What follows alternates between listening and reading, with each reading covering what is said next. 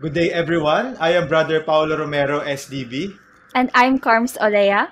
And I'm Brother Jeric Magsino, SDB. And welcome to Bradcast, the Kabrads Podcast.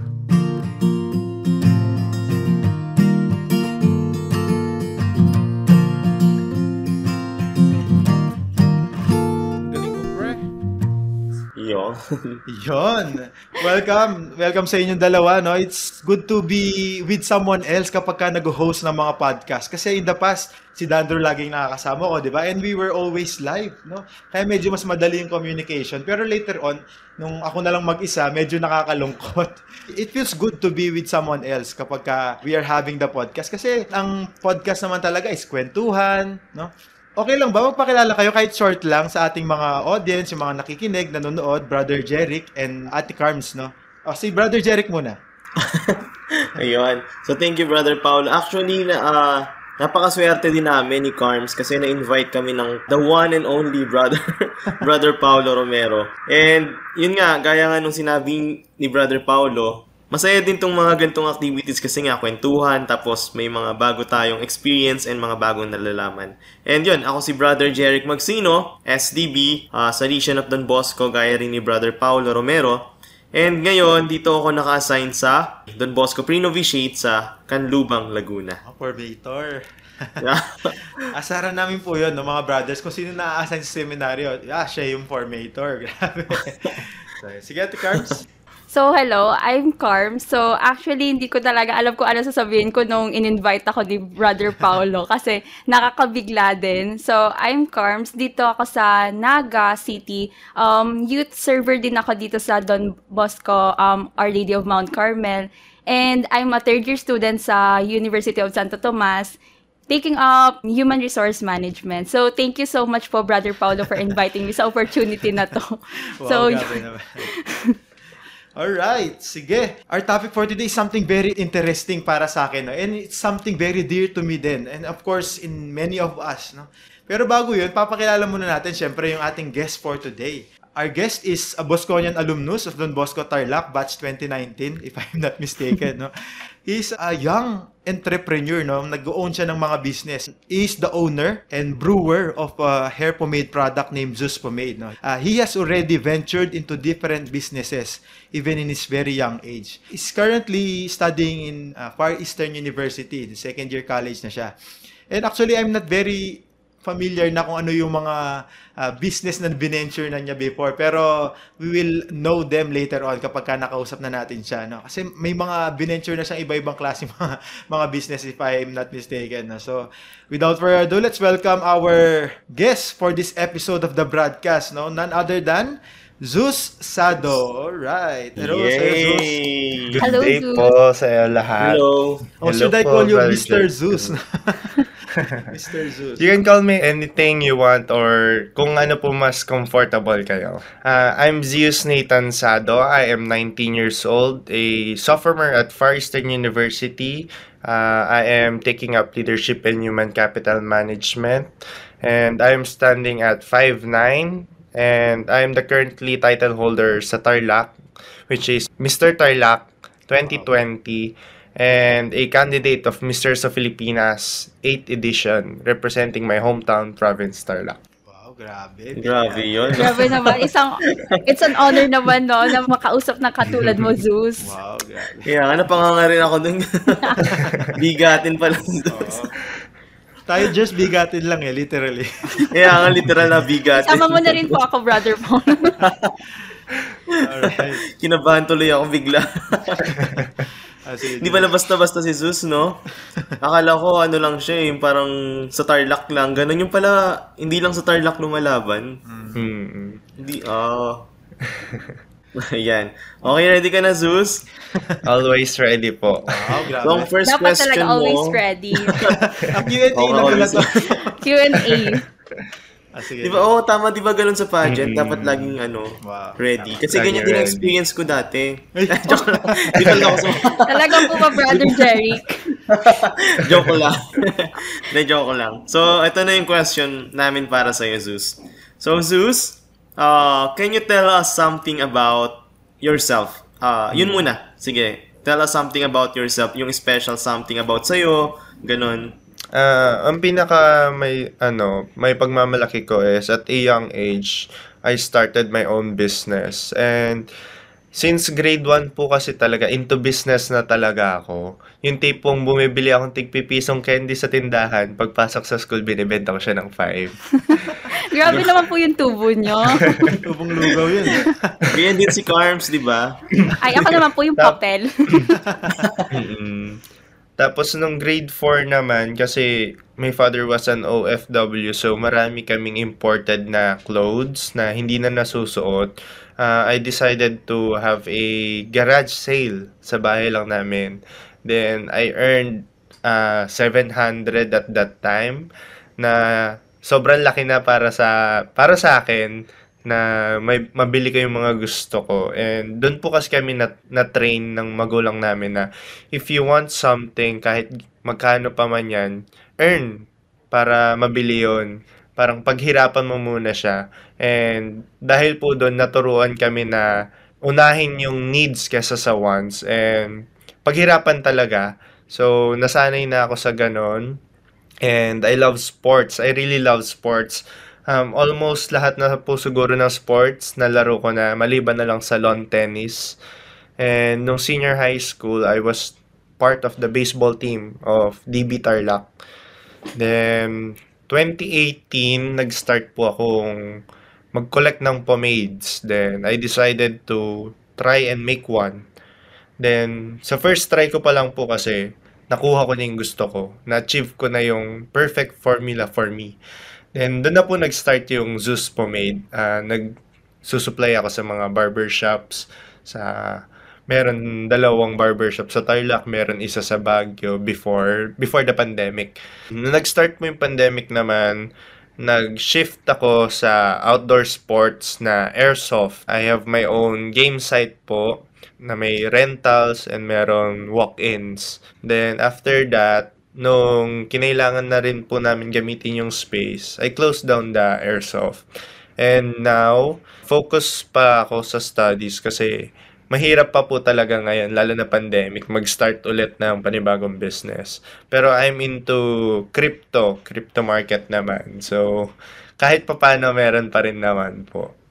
And ayun, yung sa pageant na venture ko naman, I am not really into pageants. Um, parang sinabihan lang po kasi ako nung mother ko na itry ko. And yung reigning po kasi nung 2019, yung mother niya is best friend ng mother ko. Uh, nakasama po namin siya noon sa Bohol. Ang sabi niya, try mong sumali para ipasa ng anak ko sa yung corona. Yun po yung tumatak sa isip ko. Kaya tinry kong mag Mr. Tarlac, sumali. Uh, actually, napagtripan ko lang po. Hindi ko naman siya ini-expect na mananalo or makukuha ko. So, I go with the flow kung saan ako dadalhin ni God. Then, ayun, ako po yung nanalo and now I am representing the whole province. And hopefully, will be representing the whole Philippines. Wow. At least may goal siya, no? And you know, I was there nung competition ni Zeus na Mr. Tarlac, no? Actually, hindi ko rin in-expect. Kasi si Zeus tahimik yan sa school eh. Hindi naman yan masyadong nag, uh, ano, nag-join sa mga programs, hindi yan nagpe-perform, hindi yan nag-MC. I seldom see Zeus taking up the spotlight sa school. Kaya na-shock ako nung sabi nila ah, si Zeus, siya yung magre-represent ng Tarlac City, no? Yeah. So I was there kasi nag-perform din yung mga Cobos Conians mo noon, as I remember. Nag-perform sila dun sa Mr. Tarlac nung time na yon. Kaya Yes po. Alright. Alam nyo ba, si Ate Carms natin, nagpa-participate din yan sa mga pageants, pageants, so sa mga school pageants, ganyan. So, Ate Carms, baka may tanong ka kay Zeus, no, about sa mga pageant, sa pageantry. So, um, may question ako kasi every pageant na, as for me lang, so out of curiosity, um, every, um, before or during or after meron kasi tayong tinatawag na like small rituals. So parang ako kasi um ginagawa ko like kumakain ako ng chocolate to lessen the tension, ganun. Tapos nagpe-pray ako nung piso, tapos nilalagay ko sa heels ko para ganun. So, curious ako kung is there something weird na ginagawa ka ritual or before or during the pageant? Um, wala naman kasi I'm really not into pageants talaga. Parang I just go with the flow kasi alam ko naman sa sarili ko na manalo or matalo, at least I know na I did my best. You're just So- enjoying the show, no? Yes, ah lalo na yung connections and brotherhood kasi na nabubuo sa pagsali ng pageant. Yun yung mahalaga sa akin eh. Hindi naman yung title. Additional na lang yung title. Kasi first and foremost, yung pagkapasok ko pa lang as being candidate, panalo na ako eh. Sa dami ng gustong sumali, hindi sila nabigyan ng chance. Then ako nabigyan ng chance. Tapos another chance na to represent bigger. So, t- very thankful na ako doon. Kaya if ever man na hindi manalo, at least alam kong meron pang other opportunities for me. So, hindi na, wala naman ako rituals na ginagawa. Mm. So yun talaga Galing maganda naman. brother no, yung ano po talaga, yung bonding nung mabubuo mo Mm-mm. sa um candidates and at the same time yung mabubuo mong friendship na nandun talaga sa um sa pageant. So marami ka naman bang mga naging friends nung sumali ka sa mga pageant? Yes, actually, uh, mga very close friends na up until now, lagi ko sila nakakausap, nakakasama, lalo na nung pandemic kasi sa bahay namin kasi walang tao. Kumbaga, dito kami sa office ni mama ko nakatira simula nung nag-pandemic. Doon kami na nga, nag-hangout, nag-overnight kami ng mga co-candidates ko. And ayun, doon kami lagi. Kaya masaya din naman. Tapos ngayon naman sa Mr. sa Pilipinas, very limited yung pagkikita namin, pagsasama-sama namin. Pero nagkaka-bonding naman kami through social media. Saka kapag magkakasama and hopefully pagpunta namin sa Negros, ma-meet na namin yung iba pang candidates. Kasi dito sa NCR, we are I think 15 lang, then another 15 from Visayas and Mindanao. So marami pa kaming hindi nami-meet. So, yun. Uh, Zeus, may tanong lang din ako sa'yo regarding that title, no, Mr. Tarlac. Ah, yes po. Anong nagbago sa buhay mo, no, in your personal life, simula nung natanggap mo yung title na Mr. Tarlac 2020 ba? 2019, something like 2020. 2020 po. So, what changed in your personal life? Um, sa personal life, kumbaga, very different po kasi before nung wala naman akong title, parang walang spotlight. Kahit anong, ano lang gawin ko, okay lang. Kas, unless ma- nakakasama na ako sa ibang tao.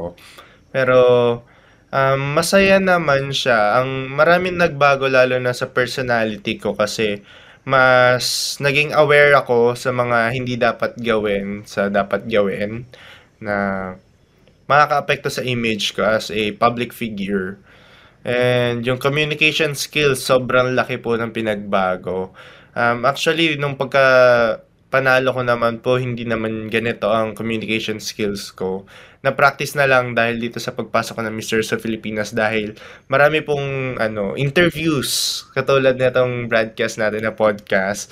Marami kami naging interviews na may pressure talaga kasi uh, behind the screen, nag-grade na po ang organization sa performances namin sa interviews. And with the help of my girlfriend po kasi com student siya ng UST, um, lagi po niya akong tinitrain. Lagi niya akong kinokorek after interviews na dapat ganito, ganyan. So, malaking tulong po. And even my mom, lagi rin niya akong pinagsasabihan. Hindi naman po sa in a bad way, pero sinasabihan niya ako na dapat ganito ka na lang, ganyan. And ang maganda naman daw po kasi sa akin, uh, I'm just being myself. Hindi ako nagpapanggap na ibang tao sa pagsagot. So, may content and parang damang-dama po talaga yung sinasabi ko kasi sa sarili ko talaga siya nanggagaling. Hindi ko lang siya ginagawa-gawa and or ginagaya sa ibang nagpa-pageant. Ganun po. Yeah, I can t- attest to that. Kasi nung Mr. Tarlac 2020, nandun ako, during your Q&A, Mm. medyo hindi ka pa ganyan ka-fluent kagaya ngayon, no? And I think talagang ma-enhance yan, di ba, Brother Jerry, kapag ka nagpa-pageant. Oo naman. Grabe. Saka tayo- very different na po kasi, di ba? Hmm. From provincial to national na. Hmm. Kaya kailangan talaga mag-improve. Next na yan, international ba? Wow. Yes po. Yeah. If, ano, if given the chance, why not? Ayun. Hindi, ako naman, ah, natutuwa ako sa sinabi niya kanina. Kasi, yun nga, yung sa, na-witness mo, Brother Paolo, di ba? Nung estudyante pa lang siya sa Tarlac, sabi mo kanina, Hindi pa, hindi siya ganun kapansinin, parang ganun. Parang tahimik, tahimik lang, ganun. Hindi yung angat sa klase, ganun. Pero nagulat na lang si Brother Paolo, sabi niya, nung nalaman niya na, na i-represent mo yung Tarlac City. And na-curious lang ako, kasi maraming, maraming kabataan yung gaya mo na gusto nilang gawin yung bagay na, yun, na gusto nila, yung goal nila, pero nahihiya sila, hindi nila magawa-gawa kasi Yes. natatakot silang ma-judge. Like, for example, hmm, gagawin mo yan eh, tahimik mo nga sa klase, hindi ka nga marunong sumagot sa klase, tapos sasali ka sa pageant. Di ba may mga ganong Yes, kabataan na nawawalan Totoo sila ng yun, Brother confidence? Jeric. May mga ganun po talaga na like, ginajudge ka nila based on your Mm. outside, hindi pa nila Mm-mm. nakikilala yung inner self mo. Parang ganun. Yes. And based din dun sa experience, kaya nawawalan sila ng confidence and hindi nila Yes. yung self-acceptance bumababa. Pero sa Jesus, para sa iyo, ano ba yung self-confidence and self-acceptance? Um, actually po kasi, ever since nung nag-start ako ng business, na-experience ko na yan na parang ginajudge nila ako kasi grade 8 pa lang po ako noon. And ang sa akin naman po kasi, yung kaibigan ko noon, um, kaibigan din niya yung mga nagsasalita behind my back. So, yung sinasabi nila, sinasabi din niya sa akin para aware ako. Up until na napuno ako na hindi naman nagalit, napuno ako na okay, wala na akong pakialam sa kanila kahit ano sabihin nila. Alam ko yung sarili ko, kilala ko yung sarili ko, and I'll do what I want, and I'll do what's best for me. So, dahil doon, wala na akong pakialam sa kanila. Kumbaga, masaya ako kahit wala sila. Hindi ko sila kailangan. Um, up until na dumating yung time na sila na yung may kailangan sa akin. Na nakita na nila, ganito na ako. Parang wala na silang masabi kung hindi naiinggit na lang sila na patago na sana ganito din sila. Kumbaga, parang ganon. Kasi alam naman natin kapag you are really matured enough na yung thinking mo is pag nakakita ka na umaangat, susuportahan mo and gusto mo ikaw din umangat. Ang sa akin naman, kung umaangat man ako, gusto ko kasama kayo. Gusto ko kayong isama sa pag-angat ko. Basta't tutulungan nyo ako na tulungan kayong umangat din. And I think yun naman dapat ang mindset ng Filipino. Hindi yung may makita kang umangat, sisiraan mo na. Sasabihan mo na kung ano-ano. I think yun ang pinaka lahat. Lahat tayo is makikinabang and magiging maayos ang environment natin if lahat tayo magiging ganun. Gasgas na gasgas na term yun, no? pero I think it's still something very valid, yung crab Yes. mentality. No? Yes, Talagang, bro. it's something that is embedded, sinasabi natin. Hindi naman natin sinisiraan yung race natin, no? Siyempre, Yes. Filipino rin tayo eh. Pero, yeah, hindi natin ma-deny din naman na marami talaga sa atin, ganun pa rin, no? yung crab mentality pa rin until now. No? Anyway, and that's a sad thing about it. Eh, ikaw, Brother Jerry, para sa'yo, what's self-acceptance and self-confidence? Kasi ito talaga yung topic natin for this, ano eh. Yes. And syempre, gusto nating i-impart yung anong alam natin, anong na-experience natin with our listeners and viewers. Mm. Same din, doon sa sinabi niya, naku, na, na-enlighten ako sa sinabi ni Zeus. Ah, bumalik din yung ah, experience ko. Hindi sa sa pageant, yung experience ko sa pagpasok ng seminaryo. Like, for example, ah, bakit ka papasok ng seminaryo? Parang ibabato nila sa iyo yung mga masasamang ginawa mo dati. Eh, kulit-kulit mo nga nung bata ka, pasaway ka nga sa magulang mo. Tapos, nung time na yun, parang pinanghihinaan ako ng loob na pumasok nga ng seminary. Kasi alam mo yun, parang ah, ang daming information na pumapasok na naririnig ko. Pero, para sa akin yung self-acceptance and self-confidence is, kaya may self, di ba? Hindi mo kailangan i-consider yung opinion ng iba. Parang gagawin mo yung goal mo, gagawin mo yung gusto mo para ma-reach yung goal mo. Pero, uh, you don't have to please the others. Hindi mo naman kailangang i-please sila na para, para patunayan yung sarili mo. Papatunayan mo yung sarili mo para sa sarili mo. Not for them. Ayun, para sa akin, Brother Paulo. Grabe. Isang bagsak. joke, joke lang.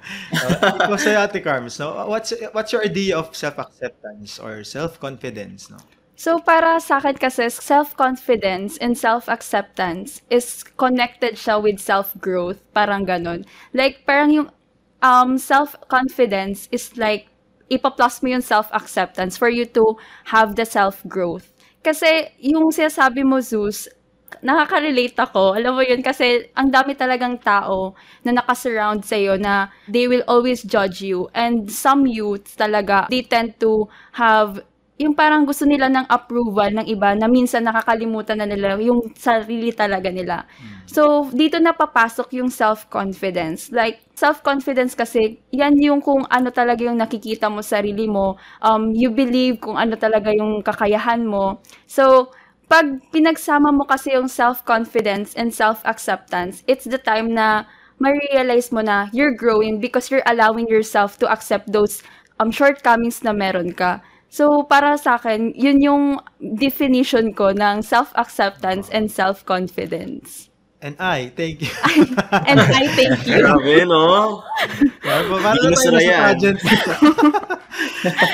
sa akin, I think it's a stage, no? Yung, it always starts with self-discovery, no? Na ma- makikilala mo yung sarili mo talaga. Uh, Of Yes. course, when you're trying to live your life to the fullest, talagang hindi mo maiwasan na ma-discover yung sarili mo, both your strengths and your weaknesses, yung flaws and yung mga kaya mong gawin, no? Yung mga mag, saan ka magaling, no? And then, syempre, kapag ka na-discover mo yung sarili mo, you will hate somehow yourself and that's natural, no? Don't hate yourself for hating yourself, no? Kasi, dinodoble mo yung harm. Kasi, lahat tayo may flaws. So, we have to understand that. Sabi nga ni Ate Carms, no? tayo lahat may imperfections, tayo lahat may shortcomings.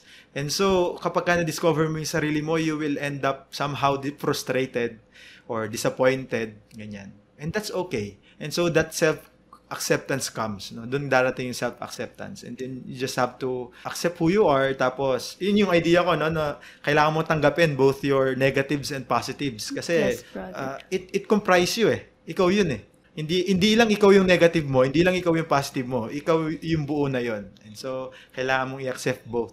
And then, siguro, yung self-confidence, ito na yung sinasabi nga ni- ninyo, no? Na you are who you are, no? You are who you are. Hin- Hindi ka ididikta ng ibang tao. Dididikta ng ibang tao kung sino ka. Yun yung na-appreciate ko. There's also danger in self, sabihin na natin, so, super, no? Yung extreme self-acceptance. Yung extreme high- high. se- self-confidence. Yung you yung become self-absorbed. napaka-taas na talaga, yung high self-confidence. Yeah, you, you, you become self-absorbed. Iba naman yun, no? Yung everything is centered on you. Sometimes kasi siguro, Brother Paulo, meron din kasi mga situations na, na we need to seek for others' opinion. Kasi, like, they experience more than us. Parang ganon.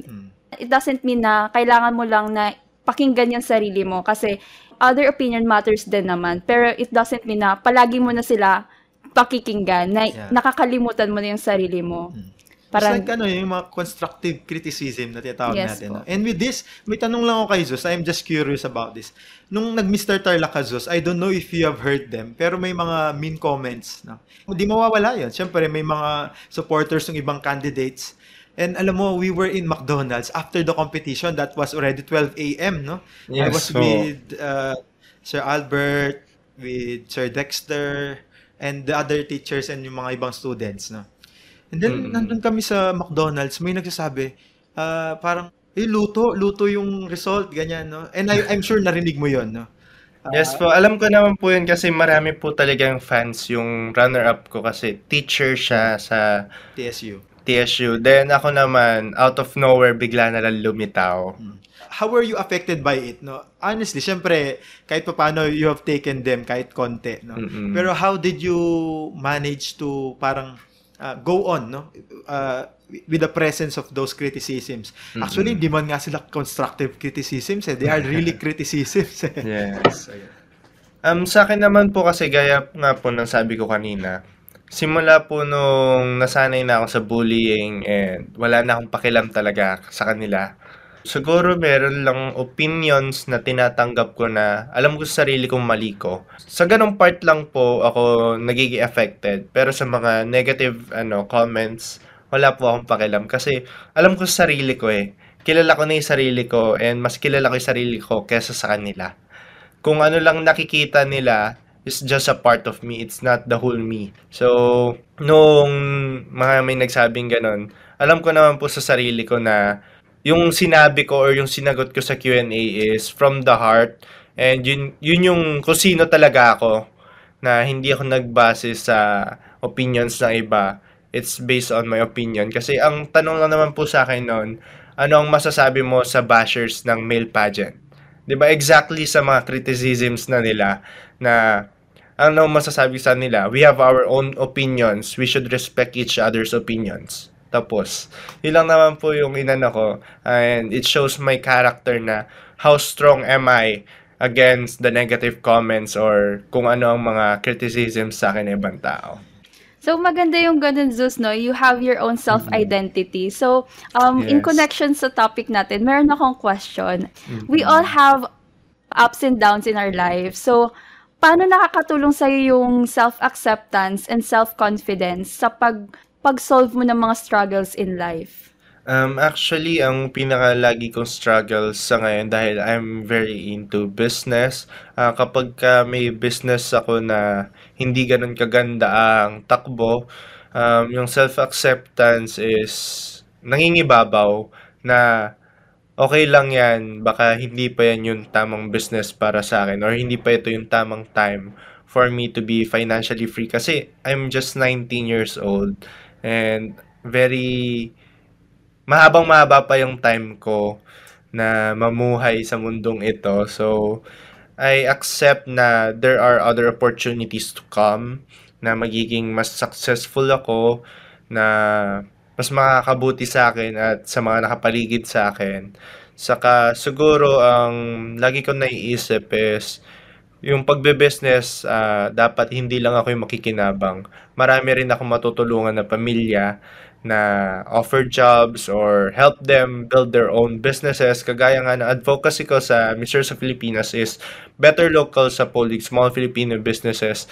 Ang target ng advocacy ko is help the local businesses and lalo na yung mga local products ng ating bansa dahil kung susuportahan natin ang sariling atin and I think for sure na tayo din ay uunlad. Yeah. Ikaw, Brother Jeric, have you heard yung ganong mga mean comments na seminarista ka pa man din? Or salesian ka pa man din? And how do you Grabe, how no? do you cope up?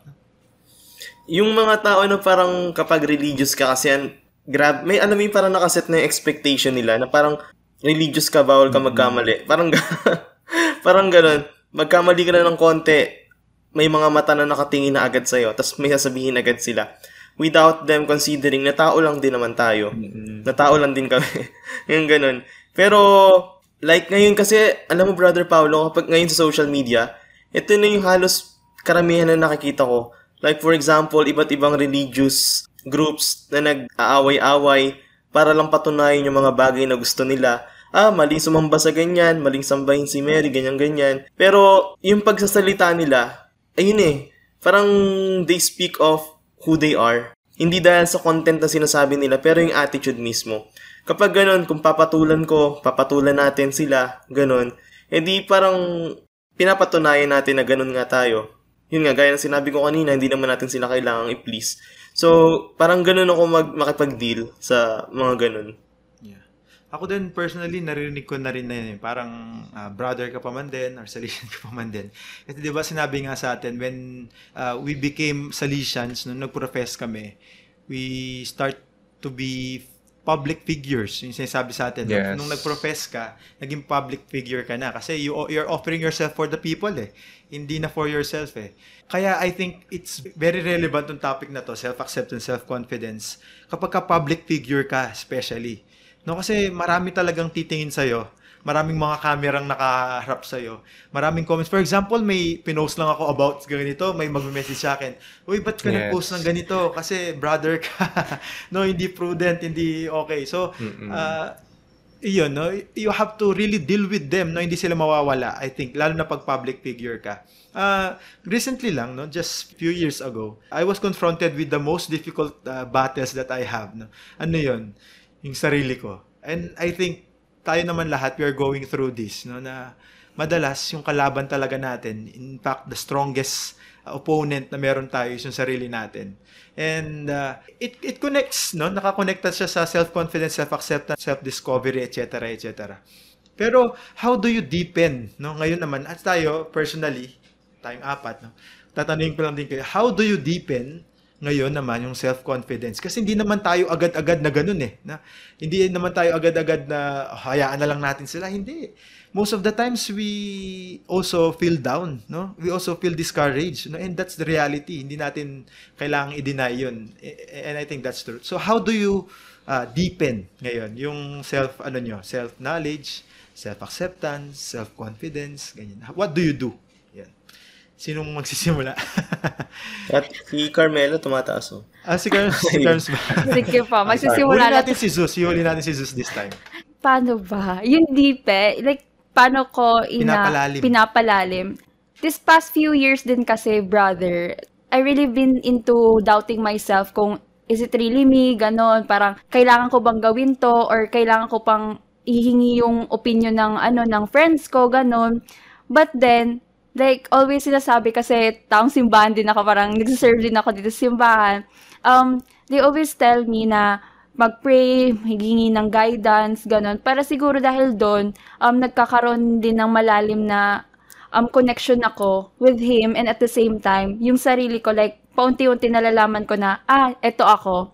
This is really me. And I don't think na I need approval for being me. Kasi, if you really love something you do, kailangang gawin mo and pursue mo yon Kasi, lalo na yung i-start ko na lang yung ano, yung pagpasok ko sa university na gusto ko. Many people say na, bakit dyan ka pa pumasok? Like, kasi meron naman mga schools dito na maganda yung ano, yung educational background, ganon.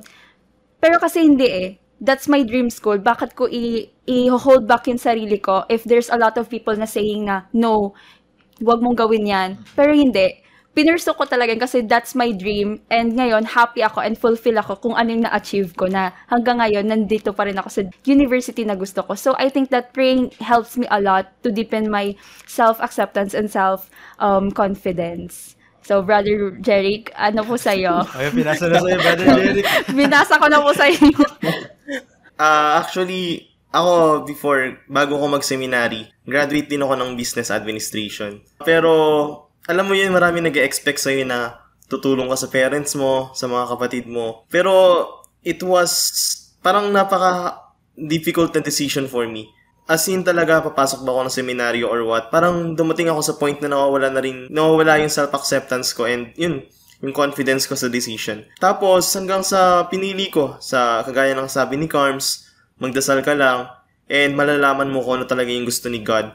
Kailangan kasi yun muna yung consider mo eh, kung saan ba masaya si God, hindi lang yung will mo. And para sa akin, para madipin natin yung self-acceptance and confidence natin, minsan may mga battles na hindi naman natin talaga kaya mag-isa. We need to seek help, especially dun sa mga tao na capable, na alam mong tutulong sa'yo. Totoo yun, na kapag may sinabi sila sa'yo, minsan may isip mo sino ka para i-judge ako. Sino ka para sabihin yan. Totoo yun, di ba minsan dumarating tayo sa point na gano'n na minsan makikita mo, eh, ikaw nga gumagawa ka ng ganyang mali.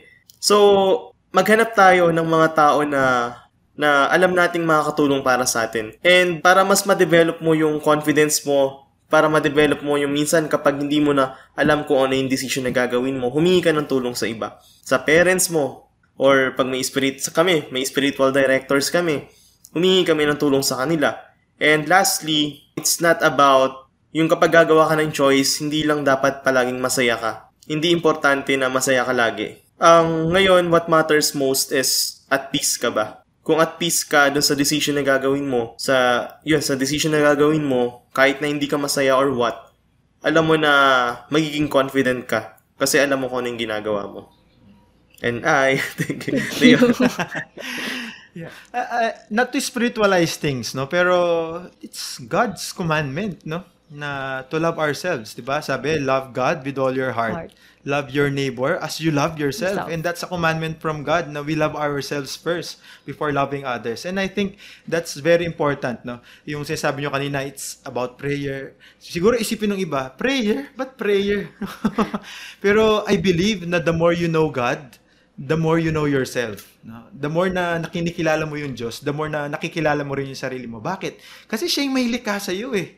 Siya yung gumawa sa iyo eh, 'di ba? So the more na mas close ka sa kanya, mas nagiging close mo rin yung sarili mo. Okay? And I think yun yung ginagawa ko din ngayon uh, to deepen my self-discovery, self-acceptance, self-confidence by journaling. Isa yung ginagawa ko, nagjo-journal ako. Nagsusulat pa rin ako hanggang ngayon, no? Ng, hindi naman everyday, as often as nasa seminaryo ako. Pero I still do it, no? Yung, kasi minsan kapag ka na-verbalize mo, even if it's just in writing, no? Pagka na-verbalize mo siya, and then you reread it, sabihin mo sa sarili mo, ah, ako pala yon Ah, ganito pala yung naging reaction ko. Ah, ganito pala yung naging action ko during that time. For example, babasahin ko yung journal ko 3 years, 4 years, hanggang 10 years ago, no? Masyashock ka na lang na, ay, ganun pala yung ginawa ko. Ganun pala yung naramdaman ko nung ganito yung ginawa ng isang tao. So, you come to know yourself better. You come to uh, accept yourself deeper, no? And you love yourself uh, better then, no? So, and I think that's important, no? Yung introspection na tinatawag natin. Uh, siguro, yun yung natutulong sa atin ng prayer, no? Yung nananahimik tayo. Yung sabi ni Brother Jake, nagkakaroon tayo ng peace of mind. Mas napag-isipan natin yung mga bagay-bagay, no? Not only about God, but even about yourself. Yung silence, no? And I think that's these are very important aspects in self-discovery. Silence, introspection, reflections. No? So, itong mga bagay na to. Yan.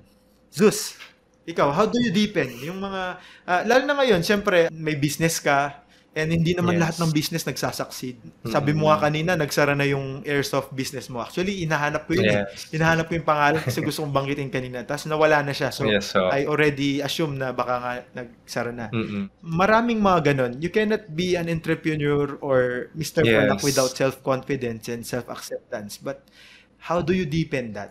Ah, yung para sa akin nga po, gaya po nung sabi niyo, Brother Paulo, na hindi lahat spiritually.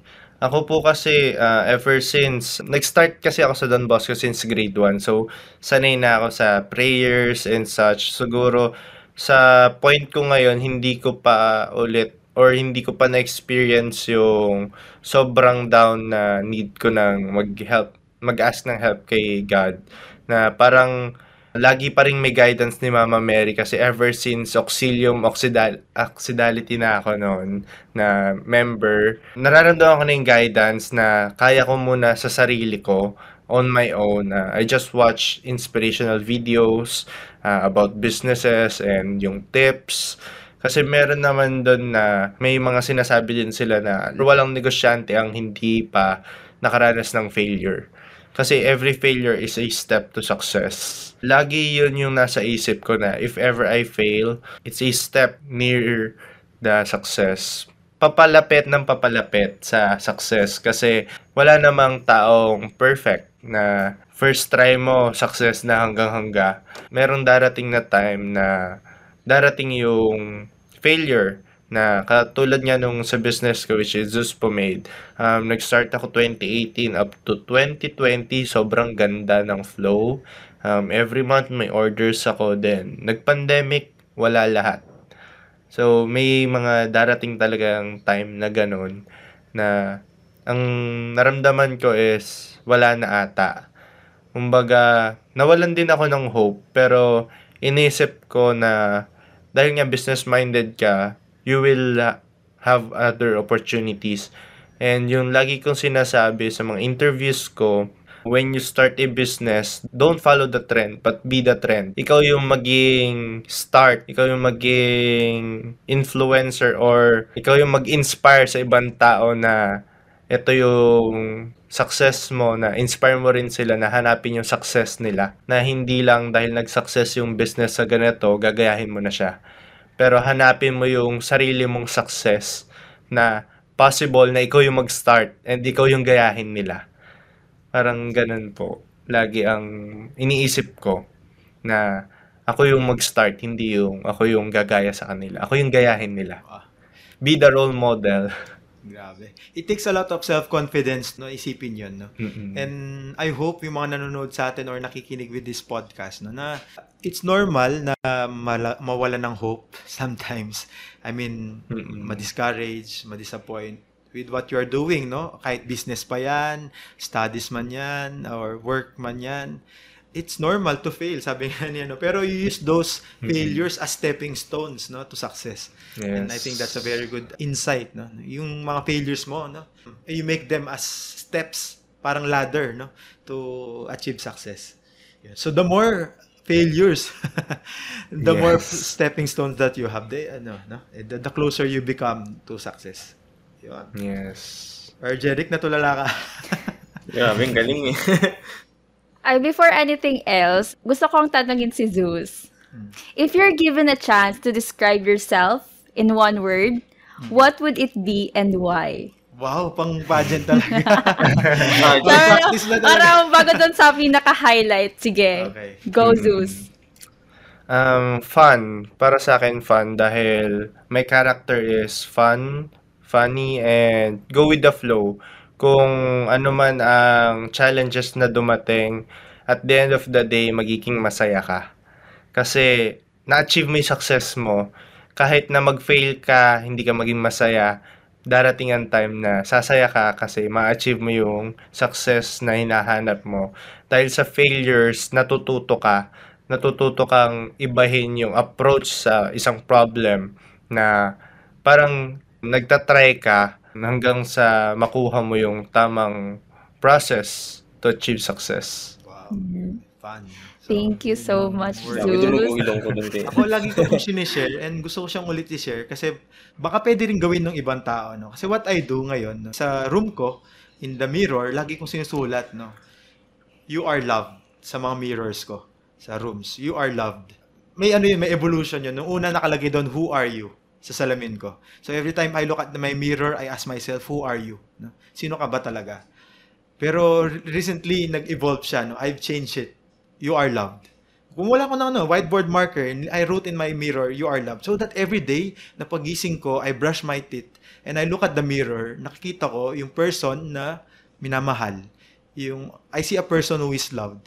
And sino yun? Ako yun.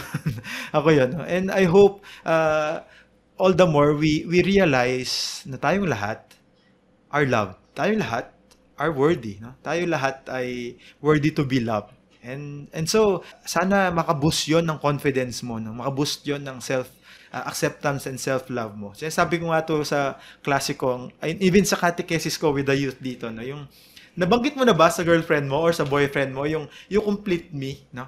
Ikaw yung kumukumpleto sa akin. Ikaw, Carms, nabanggit mo na ba 'yon? Wala po akong boyfriend ngayon.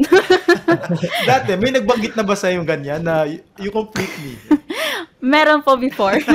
Ikaw, Zos, nasab- may nasabihan ka na bang ganito na you complete me? Kaya, Um, yes po kasi dati, lagi kong na-experience na or naiisip na parang wala ako, wala akong kwenta. Na, ayun po, dahil nga sa girlfriend ko, lagi ko sinasabi sa kanya, wala ako sa kinalalagyan ko ngayon kung hindi dahil sa'yo. Dahil, dahil sa'yo, naging ganito yung character ko. Ah, naging maayos akong, na-take ko yung responsibility of a, of being a public figure na maayos dahil sa kanya. And, very thankful ako dahil meron akong matatakbuhan na every time na may problema ako, lalo na sa pag-handle ng image ko, andun siya. Dahil ever since po kasi nag-aartista na siya, kaya alam na niya yung in and outs ng pagiging public figure. So, ang laki ng help niya sa akin na makarating din sa point na naranasan ng lahat niya yon at nalagpasan na niya na gusto niya ako din makarating sa point na naabot niya. Pero alam nyo, education to love, hindi ko naman kayo, ano, education to love tells us na it's a no-no, no? Yung you complete me. Sa, ano, bakit? Sabi niya kasi, you have to feel so complete first bago ka pumasok sa relationship. Kasi, kapag ka feeling mo kompleto ka, handa ka nang ibigay yung sarili mo sa iba. Yun yung sinasabi ni nung education to love. And I, of course, eh, walang problema sinabi ni Jesus, no? It's about ano, yung complementary, it's about supporting. Yun yung sinasabi siguro Yes. niya. Pero yung you complete me, kapag ka feeling mo hindi ka pa kompletong tao, feeling mo basag na basag ka, don't go into a relationship kasi you end up destroying both of your lives. Bakit? Kasi at the end of the day, ikaw kompleto ka kasi kinumpleto ka niya, pero siya Mm. ubos siya. No? And that's unfair Yes. sa tao na yun, sa partner mo. Kaya nga, brother, kailangan na you need to be whole first before giving yourself to Yeah. others. Yun. Eh, yeah, yun yung sinasabi sa atin na education tool. And that's self uh, acceptance and that's self-love and that is self-confidence basically, no? Yung whatever is the uh, instance, whatever is the situation, You feel at peace, sabi nga ni Brother Jeric. You feel happy, sabi nga ni Zeus. No? You feel complete, sabi ni Carms. No? And I think that's self-confidence, that's self-acceptance. Yan. Dami ko na sinabi, sorry. Parang ako ata yung ano, magpa-pageant. Tsaka din pala, brother, um, sa mga nakikinig sa atin na nag-feel ng doubt sila, n- iniisip nila lagi yung mga weaknesses nila, you don't always need to feel weak kapag iniisip niyo yung weaknesses niyo kasi um, that weaknesses can turn into strength. Kaya, don't feel sorry na ganun ka. Tama. Tsaka, don't, uh, don't deny. Hindi mo naman kailangang i-deny na nangihina ka. Hindi mo kailangang Yes. i-deny na kailangan mo ng tulong. Kasi minsan ito yung pagkakamali ng iba. Hindi, malakas ako eh. Hindi kaya ko. Okay lang ako. Kahit na hindi naman pala. So, hindi mo naman kailangang i-deny yon And, may question ako kay Zeus. Ngayong pandemic, ang daming kabataan na nawawala ng hope. Lalo na sa online study. Ikaw, Zeus, nag-online study ka rin. Naranasan mo rin. Yes po. Diba? Tapos naranasan mo yung face-to-face. And hindi naman talaga ganun siguro kaganda yung setup. Yes. And maraming difficulties na kinakaharap. Kaya maraming kabataan na nawawala ng hope. And uh, siguro ikaw, Zeus, ano yung ma-advise mo sa kanila? Ang pinaka ma-advise ko is siguro rest from social media dahil naka, mas lalo to nakaka-apekto lalo na kung nakikita natin palaging negative. But we should res, ah, reflect sa sarili natin. Hanapin natin yung positive sa negative. And gawin nating positive ang negative. Alam ko hindi siya madaling gawin, pero yun lang ang makakatulong sa atin. And if ever man merong tayong mga kaibigan na willing to help, let them help pero mas tulungan mo yung sarili mo kasi kahit anong tulong nila sa'yo, kung hindi mo hahayaang tulungan mo yung sarili mo, walang magbabago. So, find the strength in your weaknesses, sabi nga ni Carms, na makakaahon tayo and malalagpasan natin lahat ng challenges dahil nasa sarili natin yan. I, I know, hindi siya madaling sabihin sa taong nag-overthink dahil mahirap talaga pero yun talaga ang way para tayo ay maging maayos and self-acceptance lang talaga is yung key na makakapagpasaya sa atin. If you really accept yourself, alam mo yung mga ups and downs mo and kaya mong gawing ups yung mga downs. Grabe, ganda nun, no? I think that wraps up our discussion no, for this episode, no? And I think, parang ako, ano eh, busog na yung utak ko. Parang wala nang Oo. ma-input yun sa utak ko. true, true. so, thank you very much. Just to end up, no? So, to, to end this session, this episode, uh, sinimulan namin to sa last episode, so itutuloy-tuloy na rin natin. We'll have a fast talk. Okay lang ba, Jesus? Okay lang naman po. Ah, sige. Ah, so, ganito yung flow natin. Si Brother Jeric muna, si Ate Carms, tas ako. So, we'll have questions sa'yo. Mabilis lang naman, no? So, you don't have to explain. Just answer the questions that we'll be throwing at you, no? So, yan. Ready ka na ba, Zeus? Yes po. ah, sige. Ready ka na rin ba, Brother Jeric? Grabe, na- natawa ako. Lang. okay, sige. Ready? Re- ready? Ready? Ready na, ready na. Yes po. Okay, one, two. Facebook, Twitter. Facebook. Sing or dance? None. Ah, siguro dance na lang. Okay, adobo sinigang. Adobo. Ah, mahal mo, mahal ka. Mahal ko. Okay, next. So, sweet or sour? Sweet. Debate or sports? Sports. Q&A or production number? Q&A na lang. Pageant or business? Business. Last set. Don Bosco or FEU? Yan, boss ko. ah, grabe. Sisig or Bagis? Sisig. Wow. Zoom or Google Meet? Mm, uh, usually, we use Teams kasi eh, pero Google Meet, ay Zoom na lang para napapalitan yung background. Alright. Acting or pageant? um, pageant. Wow. Thank you very much, Jim. That's all for this episode. Just a fun fact, no? Yes. Si Zeus pala is also acting. He is part of one sitcom, no? Ano yung title ng Zeus? Yes po. Um, House Rules. House Rules, yan. Nag, nag-show siya sa YouTube, I think, no? Mm-mm. Yeah. So, if you want to watch si Zeus na nag-acting panoorin niya yung House Rules sa YouTube, no, sa sitcom. I think napanood ko na yung pagka-post mo, napanood ko yung isang episode. Yes, so, So, thank you very much and congratulations. Congrats, Congrats. Sus. thank O you pag sikat po. na kayo, huwag mo kaming kakalimutan ha. Thank you very much for accepting the invite, no, the invitation, Zeus. Nung pagkasabi ko sa'yo, walang alintangan, no? Sige, sure, Brads, no? Yes, And I po. think uh, that was so generous of you. Thank you very much. Ikaw, do you have any Thank you, last Jeff. message? Um, I'm inviting you all to support me and my co-candidates sa aming pageant which is Misters of Filipinas 8th edition this coming October 30 for our coronation night. And it will be streaming on KTX Live. Uh, meron po siyang bayad for the live pero we'll be uploading the recorded segments sa YouTube channel ng Peps TV yun po Yon, wow, congratulations in So, advance, congrats, Zeus, no? Zeus. Uh, the fact Congrats. na umabot ka doon sa national level, that's already an achievement. And, Yes. and with that, we congratulate you na din. Alright? thank you po So, we will also put in the link, no, yung mga possible ways to support Zeus and yung mga co-candidates niya sa ating Misters ng Pilipinas. We'll also post sa ating caption yung uh, link siguro ng mga businesses ni Zeus to, to support him as well and yung mga Yes. advocates niya. So, you can also watch our podcast sa YouTube channel natin sa Koyang TV or Kabrads no, later on. And then you can also listen to it in Spotify, in Apple Podcasts, and in Google Podcasts. So yun, you just search for uh, Broadcast, the Kabrads Podcast. All right. We also put the link on the caption. Thank you very much. Thank you, Brother Jeric. Thank you, Thank Carms. you. Thank you, Zeus, for this episode you of. Broadcast, the Kabrads Yes. Podcast.